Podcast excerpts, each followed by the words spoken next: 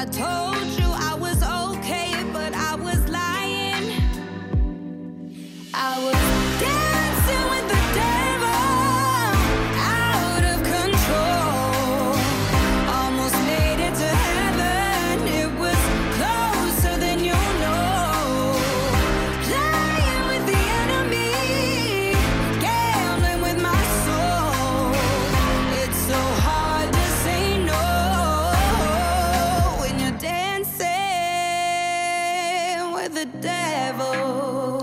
That's Demi Lovato, Dancing with the Devil. The song. Uh, she's just released an album by the same name, bit darker sounding than some of her previous stuff. And Estelle Clifford has been listening for us. She's with us. Kia ora, Estelle. Kia ora, Morena. Isn't that an amazing song? Yeah, I mean, Like, she's really big. powerful sounding. Yeah, yeah, I can imagine with it turned up, it would pump. But she's um, It- bit, bit darker though, eh? Absolutely. I mean, it is called Dancing with the Devil, and um, and the True. art of starting over. Which, to be honest, this album starts really sad. So, and and I was a bit like, "Whoa, are we going to have a whole album of this place?" But it is the starting point. So the whole album, you actually kind of need to listen from start to finish. Yeah. Because she has crafted it as a journey for her own um, healing and coming back from the very publicised overdose that she had back in 2018. So it starts with that massive song, um, "Anyone," Right. and she performed it at the she performed it at the Grammys, yeah, Grammys last year, uh, and it is like. I, I find it hard to listen to that song without bubbling over. Yeah. To be honest, Yeah. like it is so sad and beautiful and amazing.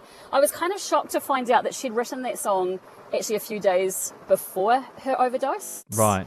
And so she'd recorded it and everything and got it in the can. And I'm like, surely people working with her were like, Well, this like- is like such a cry for help. Like, this isn't just her writing. Like, it was, it's No. so emotive. No, I yeah. find it hard to believe no one reached out to her then going, are you okay? Because it is, it's a heavy, heavy song. And so to, to know that that was kind of like her comeback a couple of years later to go, here's the song I wrote in a really dark place Yeah. although didn't know I was in it, is amazing. So you get like these three songs that really just hit you with the heavy hearted sadness that she was feeling back then.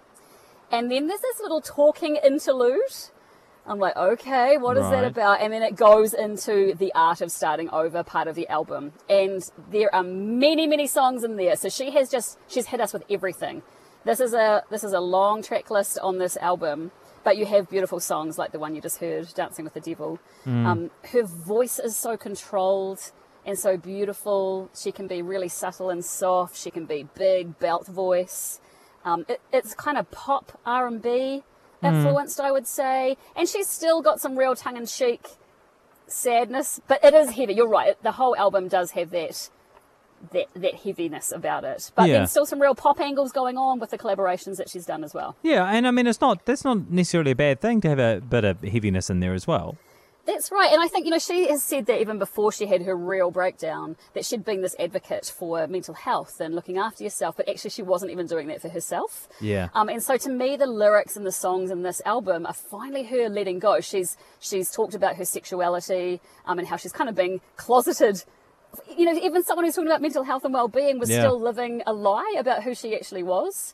And so this album is full freedom. I feel like she had full control of of where she was at, full understanding that she's on a journey in life, and that if you're going to be an advocate for something, you've got to work on yourself. Yeah. And so yeah. those songs are all in here. Like it's quite amazing that as a storyteller and songwriter to be able to actually put it put your heart down as raw as I think that she has in here. yeah. Yeah. But still with that Demi Lovato pop R and B kind of influence that she's got going on. So, you know, if you're not listening intensely, you'll still enjoy the album. Yeah, and for just what it is. yeah, and I mean, just uh, there's uh, that voice that you can't fake that, eh? Like, you know, I, I know that's that a is- stupid thing to say, but you know, Yeah.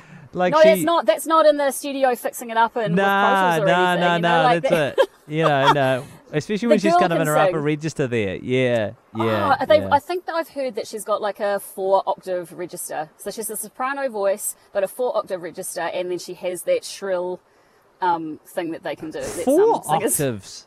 Yeah, that's a big that's a big spread across the keyboard. If you've ever looked at a keyboard, No, that's a big Um, but- spread. Yeah.